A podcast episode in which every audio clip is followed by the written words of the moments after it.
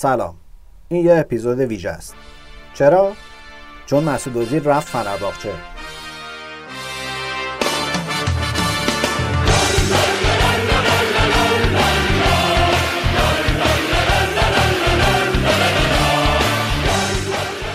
و وقتی اتفاقی به این حال خوب کنی میفته دیگه احتیاجی نیست که شما اول برنامهتون تیتراژ داشته باشید.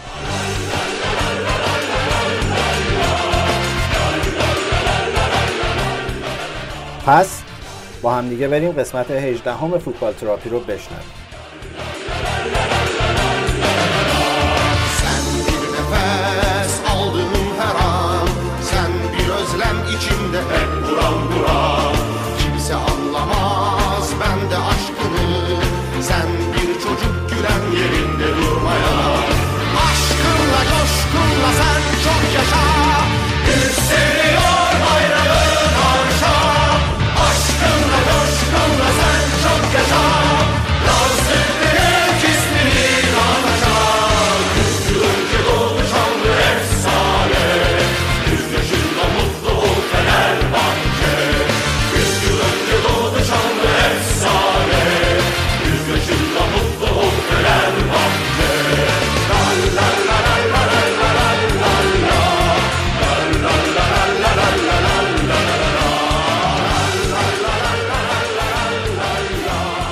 سلام وحید.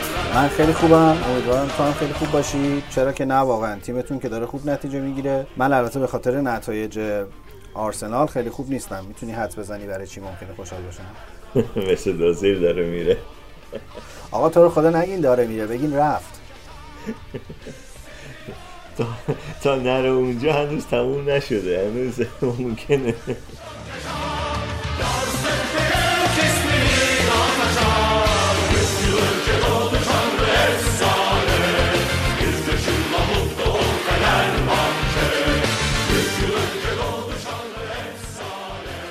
بعد بازی آرسنال نیوکاسل از آرتتا پرسیدن که نظر به انتقال اوزیل چیه؟ گفت تقریبا اینجوری مثل تو جواب داد. گفت که فعلا که رفته ترکیه تا تستاشو بده و قرارداد امضا کنه بعد راجع به انتقال حرف می‌زنه. همون دیگه مدیکال تست رو باید بده. بعد البته مشکلی نباید داشته باشه. ولی خب بعد سر چیزهای مالی باید صحبت کنن و ببینن که آیا به توافق می‌رسن یا نه. تا موقعی که پیرن تیمش نپوشیده و قرارداد اونجا امضا نکرده هیچ چیز قطعی نیست. ممکنه برگرده و دوباره یا تو اسکواد خودتون از ژانویه به بعد. بذار تمام شده فرض کنیم. من واقعا دیگه نمی‌کشم بیشتر از این. همه می... همه فکر می‌کنن تمام شده دیگه. آره. بعدم چه تست پزشکی؟ اون که با الان یه سال بازی نکرده اونجا هم که خیلی قرار نیست به خودش فشار بیاره. نه دیگه شمارش هم فنرباخچه داده. 67 شمارش دیگه توی تیم فنرباخچه. ولی خب میگم هنوز تا حاضر نشده اونجا و رسما قرار داده امضا نشده نمیشه گفت صد درصد انجام شده. چون که تو فوتبال همونجور که خودت می‌دونی خیلی دیلا آخرین لحظه ها به هم خورده و بازیکن از یه باشگاهی رفته یه باشگاه دیگه. به حال یه خیلی عظیم دعایی پشت سر مسعود اوزیله. انشالله خدا خیر و برکت به زندگیش بده اگه بره اونجا. گرونترین دستمزد لیگو می‌گرفت درسته؟ گرات بیل باید بیشتر از اون بگیره. بیشتر از 350 تا در هفته؟ گرت بیل که حقوقش 500 تاست. منتها خب رئال مادرید یه مقدارشو میده. آه. نصفشو انگار رئال مادرید میده 250 تا می‌گیره. ولی خب من نمی‌فهمم گرت بیل چرا از اسپانیا بلند شد اومد رو هوای سرد رو نیمکت بشینه وقتی که می‌تونستی جای گرم رو نیمکت بشینه. بعد رفتن گرت بیل Winter is coming تو اسپانیا اونجا هم که سرمایه بعدی شده. شاید خبر داشت برای همین اومد تاتنام. آره اومد یه سرکشی به زمین های گلفش بکنه تو لندن. برمیگرده. مورینیو هم تهدیدش کرده بود دیگه. گفته بود می‌خوای بری اونجا رو نیمکت بشینی یا اینجا راحت تری فکر کنم تاتنام راحت در باشه. آره اینجا مشکل زبان هم نداره. دوره هم هم هستن. ماشین هم نمی‌خواد ببره دیگه. پیاده میره تا. نشسته رو نیمکت داره پول می‌گیره دیگه. چیکار کنیم؟ حالا که میگی همه چیز دقیقه 90 ممکنه تغییر کنه که امیدوارم این اتفاق نیفته در مورد کیس اوزیل. بیا یکم راجع به قرارداد حرف بزنیم. من خیلی مشتاقم بیشتر راجع به جزئیات مذاکره های ایجنت ها برای گرفتن قرارداد جدید با بازیکن ها حرف بزنیم. حالا می‌تونیم بهانهمون همین کیس اوزیل می‌تونه باشه.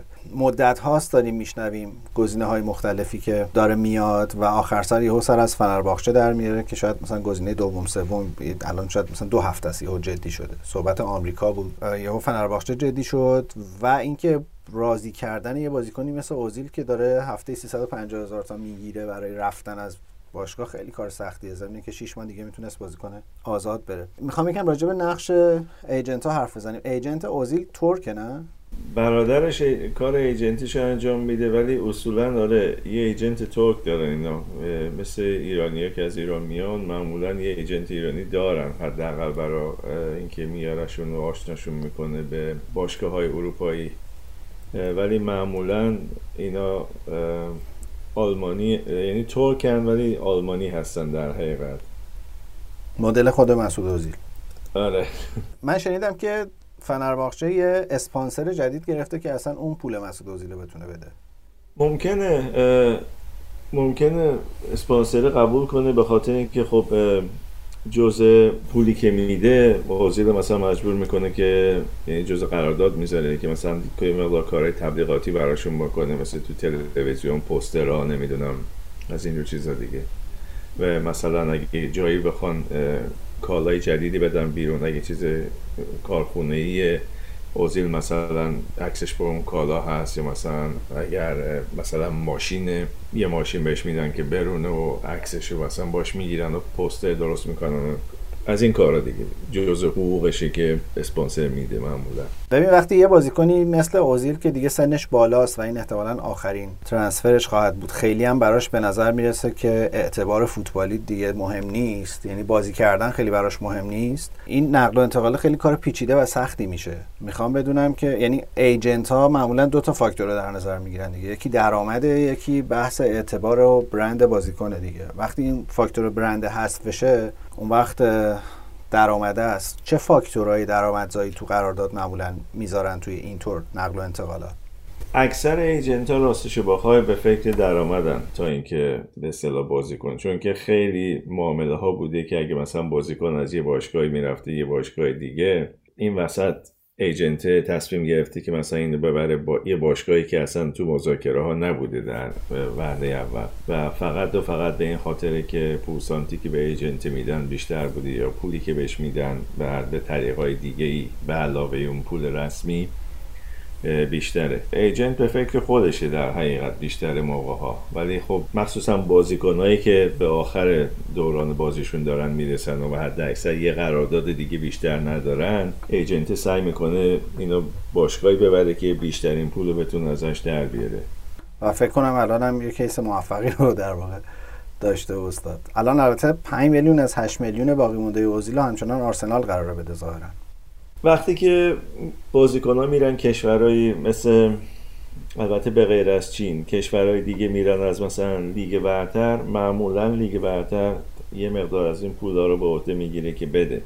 چون که واقعا حقوقایی که می‌گیرن تو لیگ برتر خیلی بالاست و خیلی از باشگاه ها نمی‌تونن این پولا رو بدن. بعید نیست که مثلا حتی مثلا دو سوم حقوق و بعضی موقع باشگاه انگلیسی بده که فقط از دست این بازیکن خلاص و از رو اصطلاح حقوقاشون اسم این بازیکن کم بشه. بعد از مثلا یک سال که قراردادش تموم میشه یا شیش ماه دیگه که داره. خیلی خب به همین بهانه بیا راجع به چند تا از این تصمیمایی که دقیقه 90 عوض شده حرف بزنیم. حالا هی میگم هی دلم شور می‌زنه خودم فارغ از case اوزیل که ایشالله هیچ وقت نظرش دیگه عوض نشه. تو لیگ برتر زیاد داشتیم case ایی که تقریبا با یه باشگاه تموم کرده بودن بعد فردا صبحش با پیراهن یه باشگاه دیگه عکس انداختن. شاید یکی از معروف تریناش سال 1988 و داستان پول گسکوین بود که می‌گفتن فرگوسن تمام کرده با گسکوین. شب با هم دیگه شام خوردن. گسکوین گفت آقا منو دیگه بازیکن یونایتد بدون. و فردا صبح استاد با لباس تاتنهام قرارداد امضا کرده. این از اون چیزاست که تو باید خوب یادت بیاد. پول گاسکوین خب یه بازیکنی بود که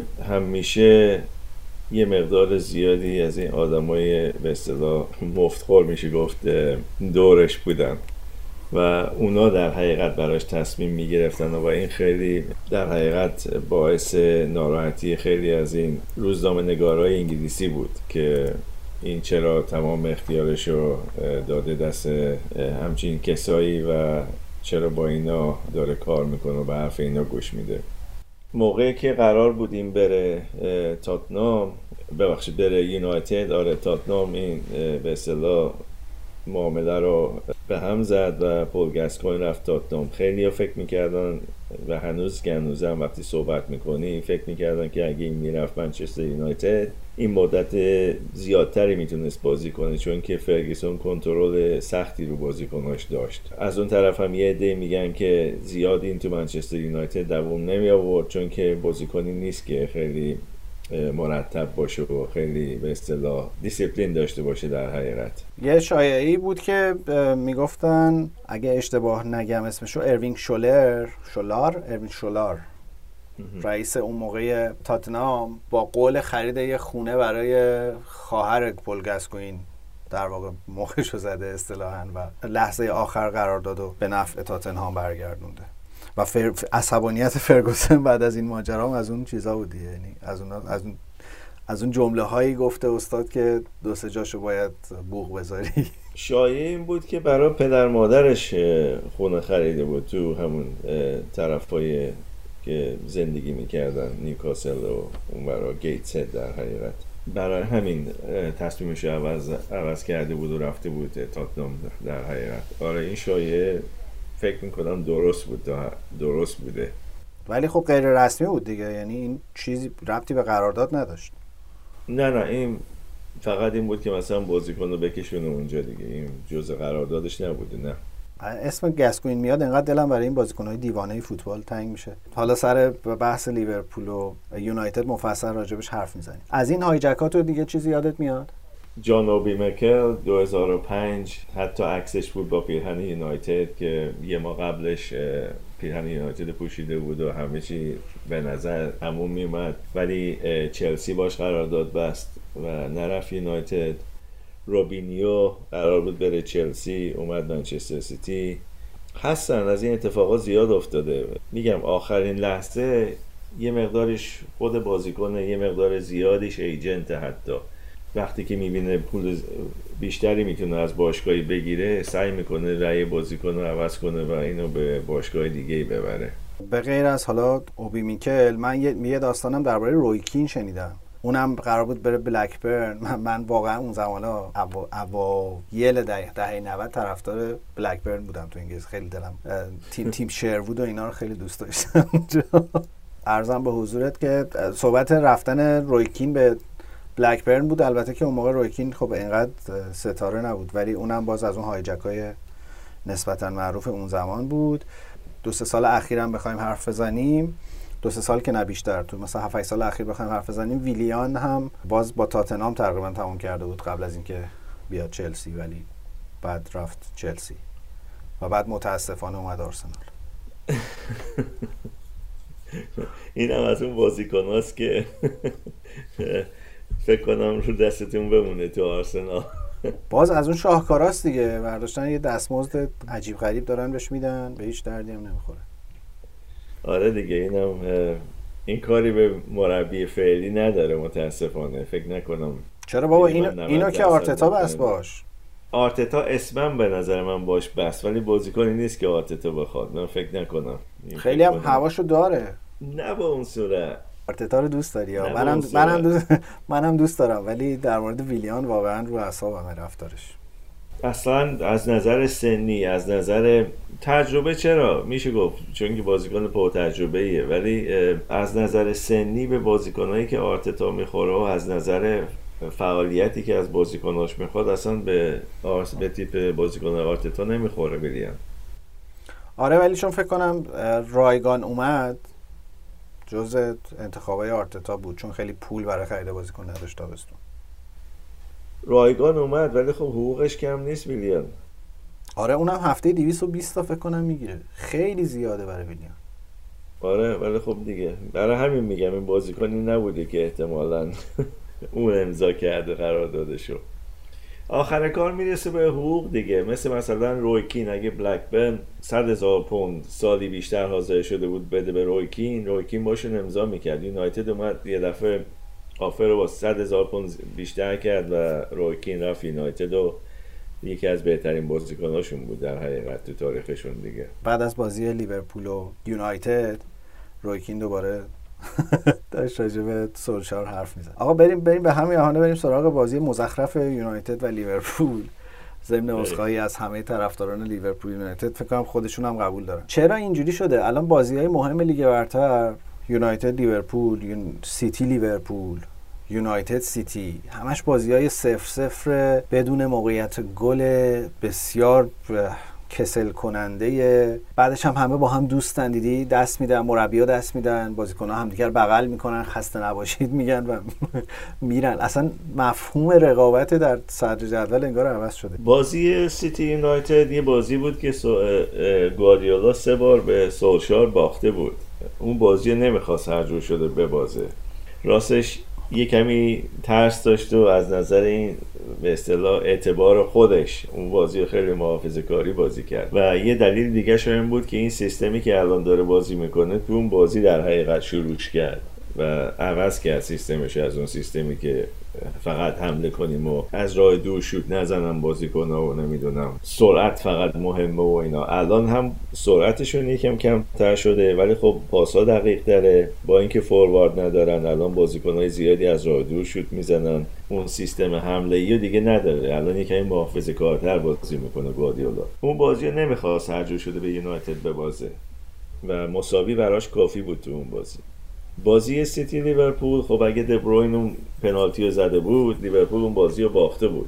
الان یه جوری شده که چون که خیلی امتیازا نزدیکه تیمای بزرگی که با هم بازی می‌کنن یا تیمای دور هم بالای جدول که با هم بازی می‌کنن ترجیح میدن یه امتیاز رو بگیرن تا اینکه هیچی نگیرن. ولی به نظر من سولشار اشتباه کرد با هر دو تیم. هم با سیتی هم با یونایتد با لیورپول. هر دو باید می‌رفت برای برد و احتمالش که حداقل چهار امتیاز از 6 تا بگیره زیاد بود. مخصوصا بازی با لیورپول که اون همه مشکل داشت تو خط دفاعی و اینا اینا. اصلا خط دفاعی لیورپول زیر فشار نیاوردن. و یه کمی ترسید. به نظر من کاوانی باید از اول بازی می‌کرد. اصلا یونایتد از سرعتش استفاده نکرد اونجوری که باید شاید تو اون بازی بازیکنهای سریع زیاد داشت. و باعث شد که بازی خیلی بی خودی باشه. مثل بازی منچستر سیتی و یونایتد. این استراتژیه که مورینیو همیشه داشته که جلوی تیمای بزرگ فقط نبازم بعد برم بقیه رو ببرم و قهرمان بشم الان انگار که همه اینجوریان حالا سولشار یه جوری گواردیولا یه جوری و از کلوب من خیلی تعجب کردم که اونم الان استراتژیش نباختنه فقط جلو این تیم هرچند که حالا اوضاع لیورپول خوب نیست ولی از لحاظ گلزنی حداقل. ولی اصلا چیزه یعنی نمی‌فهمم. مثلا 90 دقیقه بازی رو تماشا می‌کنی بعد از خودت می‌پرسی که من برای چی نشستم. از صبح چرا ذوق این بازی رو داشتم؟ حتی حتی مثلا چه می‌دونم درگیری فیزیکی جدی هم تو زمین نیست. انگار همه یه لایه‌ای یه حاله‌ای دورشونه. خیلی مراقب همه چی هن. هی تو زمین خودشون پاسکاری می‌کنن. هیچ نه موقعیت گلی هست نه دعوا میشه نه حتی مربیا دوتا داد کنار زمین می‌زنن.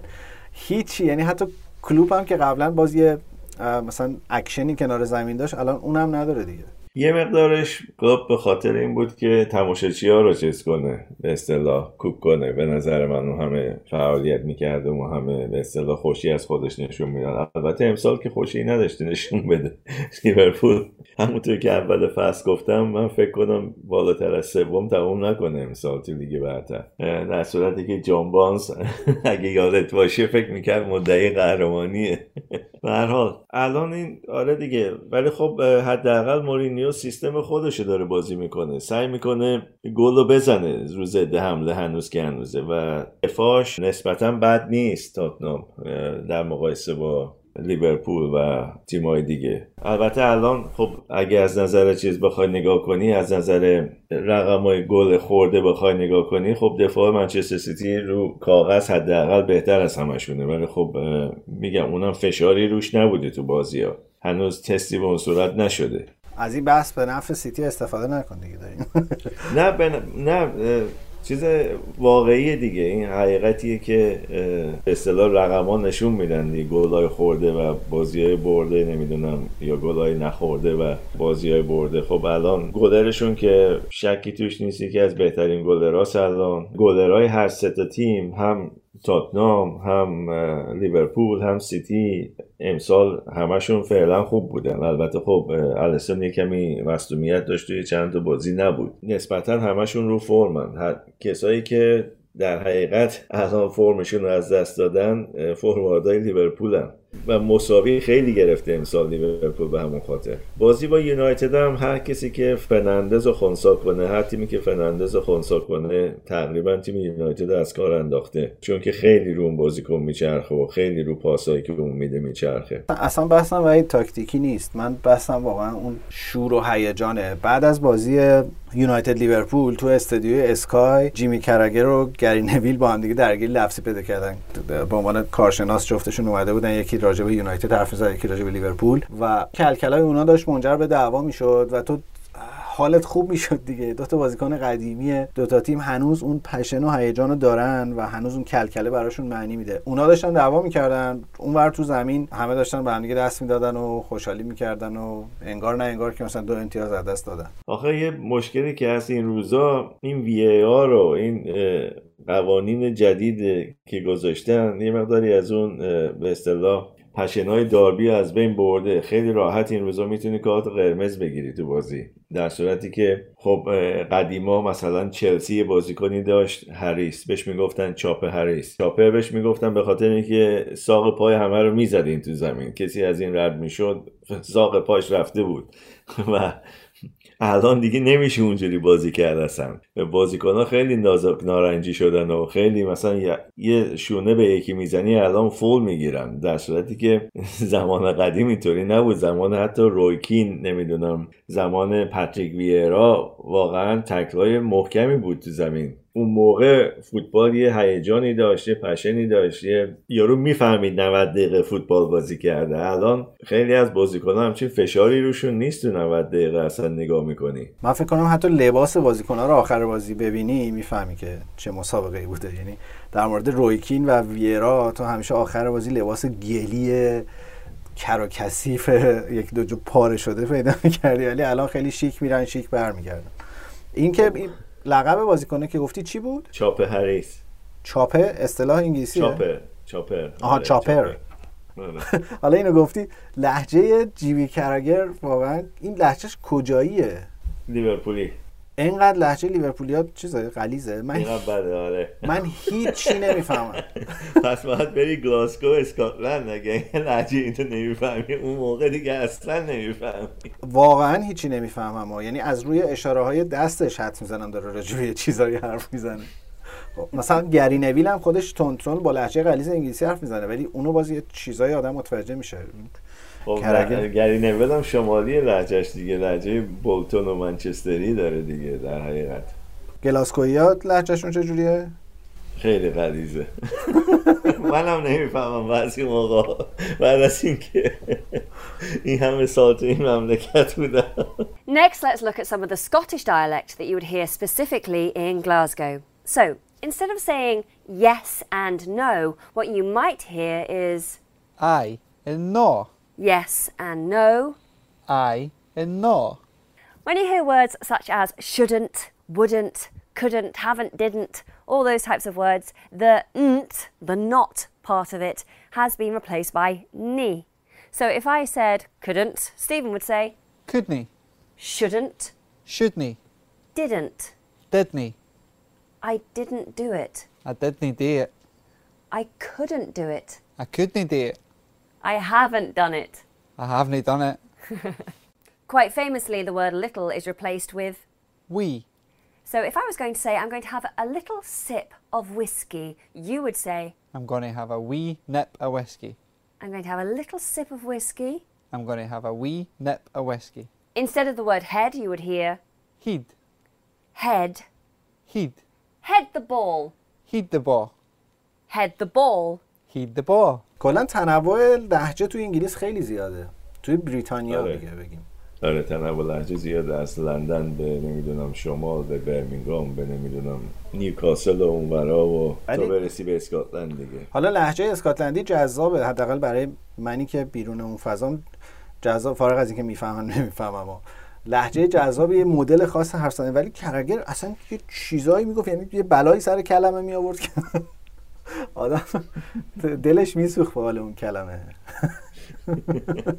حالا حساب کنیم مربی خارجی بیچاره که بلند میشه میان اینجا باید با چه کسایی سر کله بزنن اینا البته چیز دیگه اینا یه وقتایی ویژگی هم حساب میشه. یعنی بازیکنه برداشت خودش رو میره تو زمین اجرا می‌کنه.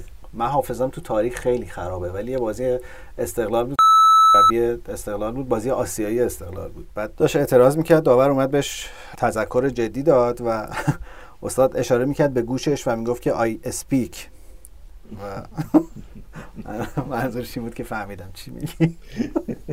کرگر به نظرم احتیاج به مدیر برنامه هم داره این کرگر چرا؟ بهش بگه که چه کراواتی رو با چه پیرنی و با چه کتی باید ست کنه. و, و وقتی میشینه نباید دو تا دگمه کتش رو ببنده.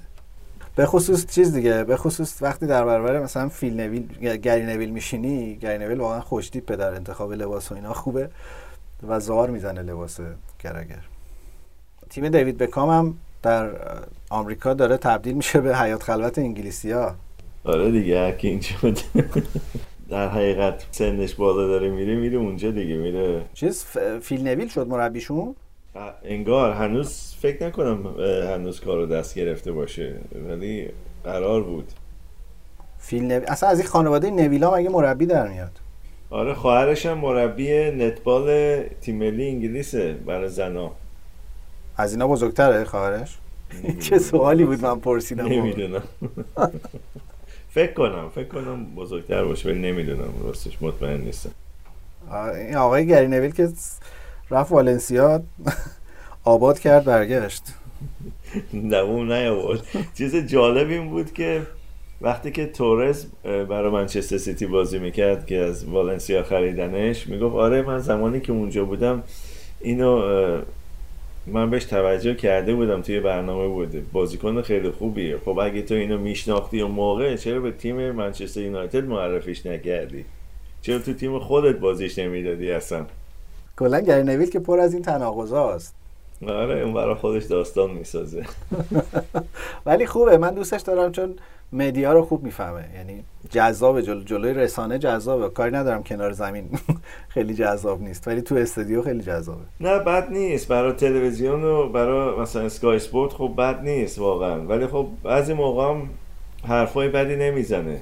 مثلا پارسال که می‌خواستن لیگو قطع کنن یعنی لیگو تموم کنن به خاطر این کرونا گفت که business فوتبال رو باید بذارن کنار و به فکر حال بازیکنها و خانواده بازیکنها باشن. انصافا با اینکه منچستر یونایتدیه خیلی از منچستر سیتی تعریف می‌کنه وقتی که خوب بازی می‌کنن البته. وقتی هم که خوب بازی نمی‌کنن.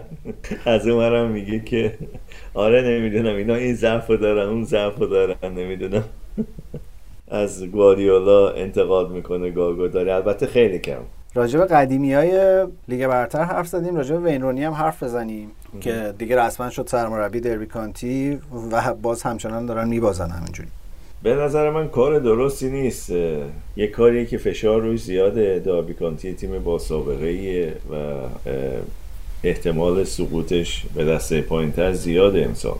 البته خب هنوز خیلی بازی مونده ولی خب سه تا تیم هستن فکر کنم تو اون دسته که یه امتیاز رو دارن با داربی کانتی و یا دو تا تیم. تیم بعدیشون کوینز پارک رنجرزه که پنج امتیاز جلوتر از ایناست. پنج امتیاز زیاده. بخوای جبرانش کنی.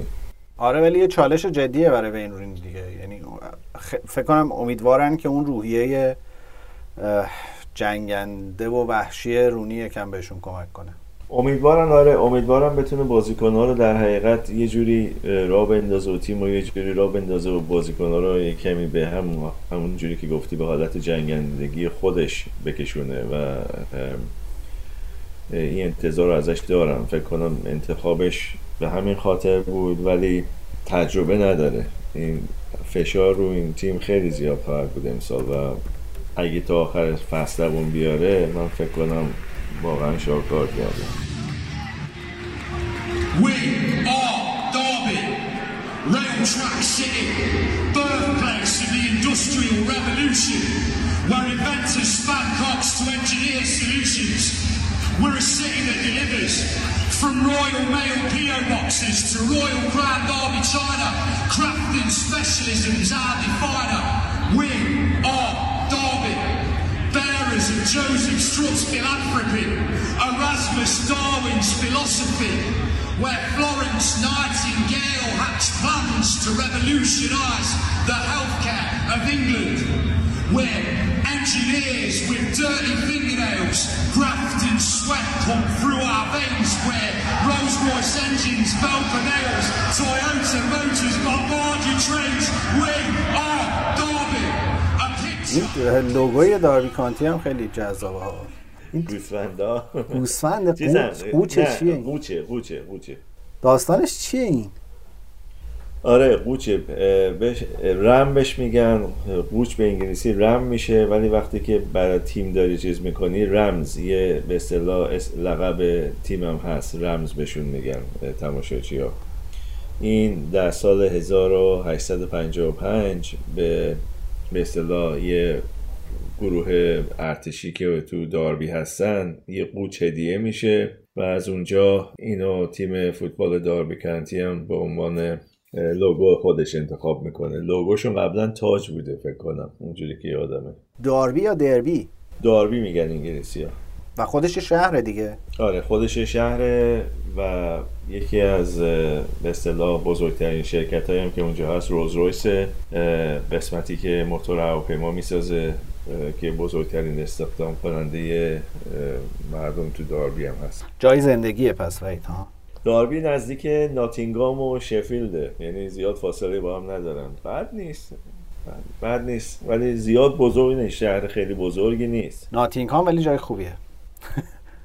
فارغ از داروغش. ناتینگهام بزرگ آره. داربی کنتی هم که در حقیقت تیم فوتبالش براین کلاف که با پیتر تیلر که در حقیقت مربی بودن قهرمان لیگ برتر انگلیسشون کردن و داستانی که بین داربی و لیدز هست برمیگرده به زمانی که براین کلاف رفت لیدز یونایتد بعد از دان ریوی و باعث شد که 67 روز تو لیدز فقط بمونه و اخراج بشه. یعنی قبل از شروع فصل رفت و بعد از اینکه فصل شروع شد اخراجش کردن. چون که بازیکنان اون موقع قدرت خیلی زیادی داشتن و این می‌خواست سیستم دان ریوی رو عوض کنه و می‌گفت دان ریوی که یکی از بزرگترین مربیای انگلیس بود اون موقع می‌گفت این فوتبال نیست این سیستمی که اون بازی می‌کنه. داربی تو جام باشگاه های اروپا بود و با لیدز چهارشنبه مسابقه داشت ببخشید شنبه مسابقه داشت و چهارشنبه بازی جام باشگاه اروپا بود. که لیدز وقتی اومد اونجا تو اون بازی چهار تا از بازیکنهای داربی رو مصدوم کردن و داربی اوت شد از جام باشگاه اروپا. و این یکی از خاطره هاست که بین تماشاچی های این دوتا تیم هست و یه نفرت خیلی شدیدی از هم دیگه دارن. کلا تیم خیلی پرطرفداریه داربی. داربی آره تیم پرطرفداریه چون که خب از دست دو اومد و با براین کلاف و پیتر تیلر قهرمان شد و و بعد از اونجا براین کلاف معروف شد و رفت ناتینگهام فارست ناتینگهام فارست هم آورد دسته یک قهرمان دسته یکشون کرد و قهرمان دو تا جام باشگاه اروپاشون کرد که یه چیزی بود که واقعا باور نکردنی بود. یه تیمی بیاد و سال بعدش فورا قهرمان به اصطلاح دسته یک انگلیس شه که الان لیگ برتر انگلیسه. کلا ریسک بزرگی برداشته به این رونی به نظرم. یعنی محبوبیتش کاملا می‌تونه خیلی زیاد شه یا خیلی منفور شه. البته منفور که نمیشه. الان اوضاعشون به اندازه کافی خراب هست. برای آینده خودش خوب نیست این کار به نظر من چون که داربی خیلی از مرب...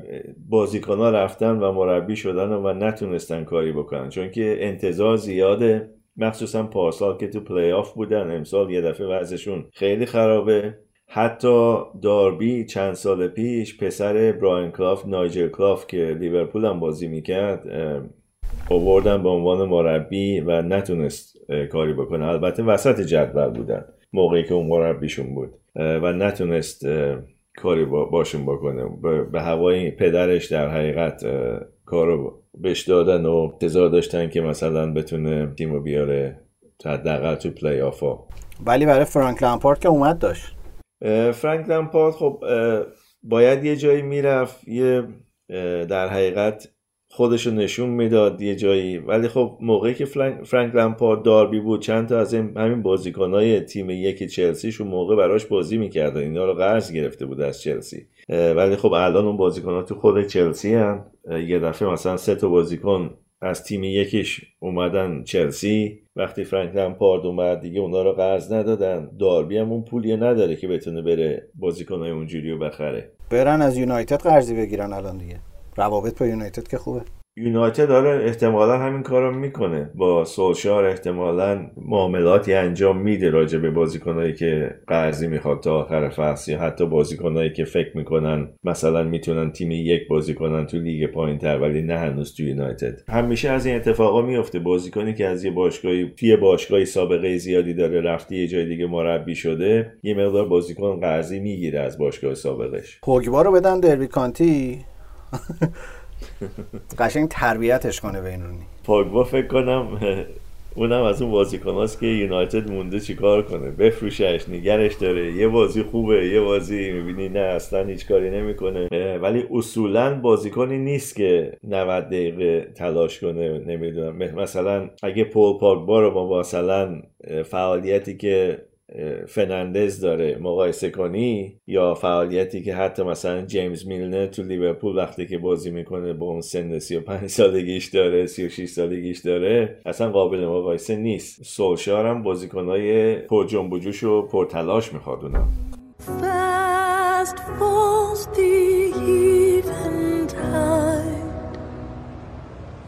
the darkness deepens. Lord, with me abide.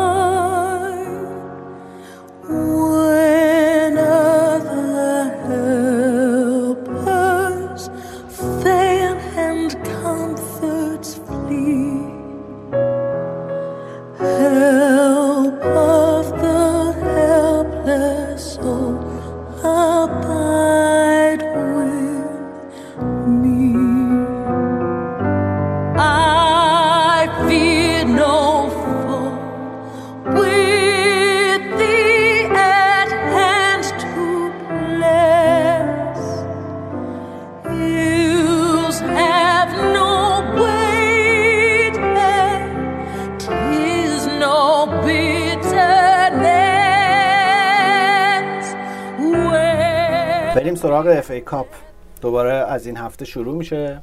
دیگه داره کم کم به مراحل حساس می‌رسه. جزو قدیمی ترین کاپ های دنیاست. اعتبار خیلی جذابی داره. یه رسم و رسومات و آداب خاصی داره که فکر کنم بد نباشه راجبش حرف بزنیم. آره FA Cup که قدیمی ترین کاپ دنیا از 145 سالشه و هر تیمی که با به اصطلاح فدرا- با سازمان فوتبال هر منطقه ثبت شده باشه می‌تونه تو FA Cup شرکت کنه. FA Cup معمولا از وقتی که FA Cup تموم میشه فینالش دور دورای مقدماتی شروع میشه. چون که یه چیزی شبیه 736 تا تیم شرکت می‌کنن تو FA Cup هر سال. وقتی که می‌رسه به دور سه فقط 64 تا تیم مونده که لیگای تیم لیگای برتر میان تو از دور سه. یه مسابقه که هر کسی هر تیمی حتی مثلا شما با دوستات یه تیم داشت درست کنی تو انگلیس ثبت کنی تیمتو با مثلا فدراسیون اون محل در حقیقت شما می‌تونی تو FA بازی کنی. اسمتو بذاری و تو FA بازی کنی. خب بعضی موقع می‌شد که تیمایی که اصلا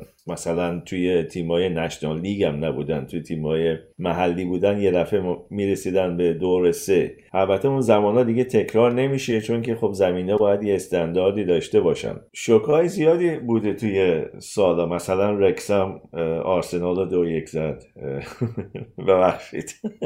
که خب اینم یه تیمی از ولز بود و کسی انتظارش نداشت بیاد. مثلا ویمبلدون لیورپول رو زد تو فینال تو ومبلی البته خب اینا هر هر دو تیم لیگ برتر بودن. ویمبلدون مگه تنیس نیست؟ ویمبلدون تیم فوتبال هم داشت.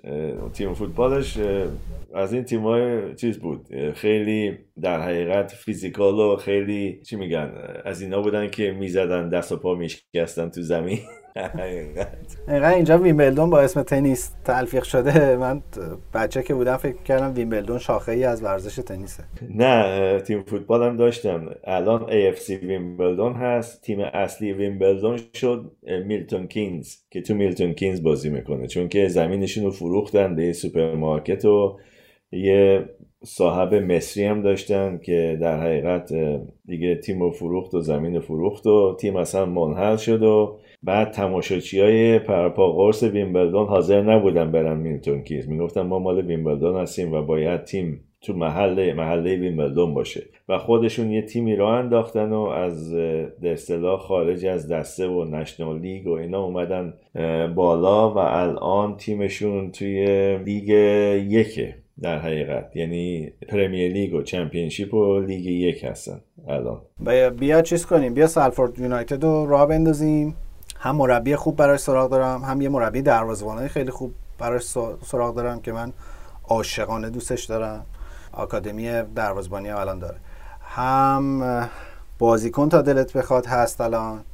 بعد یه عمر میایم اینجا پوز میدیم میگیم که ما رفتیم در FA Cup بازی کردیم. خیلی از تیما بازی می‌کنن. مثلا تیمای مثلا اینجا خب روزای یک شنبه مسابقه تیمای محلیه. تیمایی که مثلا حتی زیر لیگای استانی هستن و اینا. تیمای pub بهشون میگن. تو هفته میرن میشینن با هم دیگه مشروب می‌خورن. یک شنبه هم تیم دارن و بازی می‌کنن در مقابل تیمای دیگه. اونا هم میان توی FA Cup. دورای اول که مثلا 736 تا تیم هست خیلیش از این چیزا هست. از این تیمای اینجوری هست. برای همین میگن FA Cup کاپ ملت در حقیقت. کاپ کامیونیتی بهش میگن اینجا که هر کسی حق داره تو شرکت کنه. فرصت دیگه. باش ویزا میدن. متاسفانه نه. باید تیم تو انگلیس باشه. نمی‌تونی تیم از خارج بیاری. بازیکن که می‌تونی از خارج بیاری. مربی دروازه‌بان ها که می‌تونی از خارج بیاری. آره بازیکن اینا می‌تونن از خارج بیان. فقط با- باید چیز باشن دیگه. باید بتونن تو انگلیس بازی کنن. در حقیقت. چون که ثبت میشه اسم بازیکن ها با به اصطلاح فدراسیون اون استان یا اون استانی که تو تیم توش ثبت میشه شما باید لیست تیمتو بدی و ثبت کنی و یه پول ناچیزم می‌گیرن که در حقیقت تیم اونجا ثبت شده برای ثبت کارت. آفرین این می‌تونه یه الگوی جدید برای مؤسسات مهاجرتی باشه که همجوری هی دارن زیاد میشن. الان ته همه چی رو در آوردن. الان مد مد استارتاپ ویزای استارتاپی و ایناست. می‌تونیم ویزای FA Cup هم بهش اضافه کنیم. واقعا این پادکست رو باید در category کسب و کار بذاریم تو کست باکس. اونم کنار این یه پادکست دیگه باید بذاریم. پس شنونده هاش هم یهو بیشتر میشه خیلی. صد درصد خب پس روی این ایده کار کن وحید برای خیلی به نظرم از چیز خیلی درآمد بیشتری خواهی داشت از فوتبال. آره، از نکنم.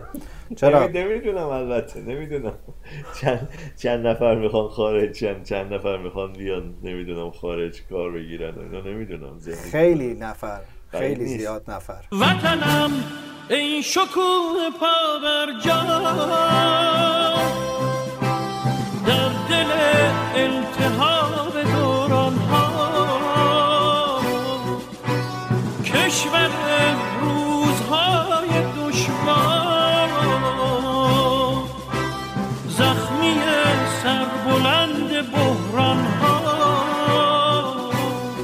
همین حالا برگردیم سر موضوع FA Cup. یکی از شوکای بزرگم موقعی بود که لیورپول به اولدام باخت. سه دو به اولدام باخت تو زمین اولدام که سوارز و جرارد و استرلینگ و استاریج و همه اینا تو لیورپول بودن.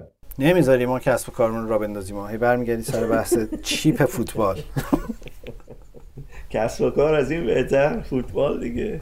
البته کسب و کاری که نیست این پادکست که چیزی برای ما چیزی در نمیاره. فقط ما داریم خودمون رو در حقیقت مشغول می‌کنیم و راجع به یه مقدار خاطره و یه مقدار لیگ برتر انگلیس صحبت می‌کنیم. همین دیگه ولی اجازه نمیدیم ما کنارش یه سری side business راه بندازیم درآمدزایی بکنیم. از این فرصت بذارین استفاده کنم. حالا که فضا شاد و خوشحاله خواهش کنم که اگر فوتبال تراپی رو دوست دارین و حالتون رو خوب می‌کنه اونو به دوستانتون معرفی کنین لطفا و روی کست باکس ما رو subscribe بکنین. این واقعا جز انگیزه هایی که به ما کمک می‌کنه هر هفته بتونیم مرتب ادامه بدیم فوتبال تراپی رو. یا همینقدر متفاوت تمومش کنیم وحید موافقی؟ باشه آره. دیگه اینقدر متفاوت آخه نمی‌خوام حوصله مردم سر بره که. پس با آرزوی انتشار عکس های مسعود اوزیل در لباس فنرباخچه قسمت 18 فوتبال تراپی رو تمام می‌کنم. امیدوارم آرزوت برآورده بشه. امیدوارم آرزون برطرف نشه برآورده بشه. برآورده بشه آره. خواستم بگم بر- برآورده بشه آره. من میرم جلوی برطرف شدن آرزومو می‌گیرم تا هم انشالله که تو این اوضاع کرونا سلامت و همچنان پر انرژی باشی هفته دیگه می‌گیرم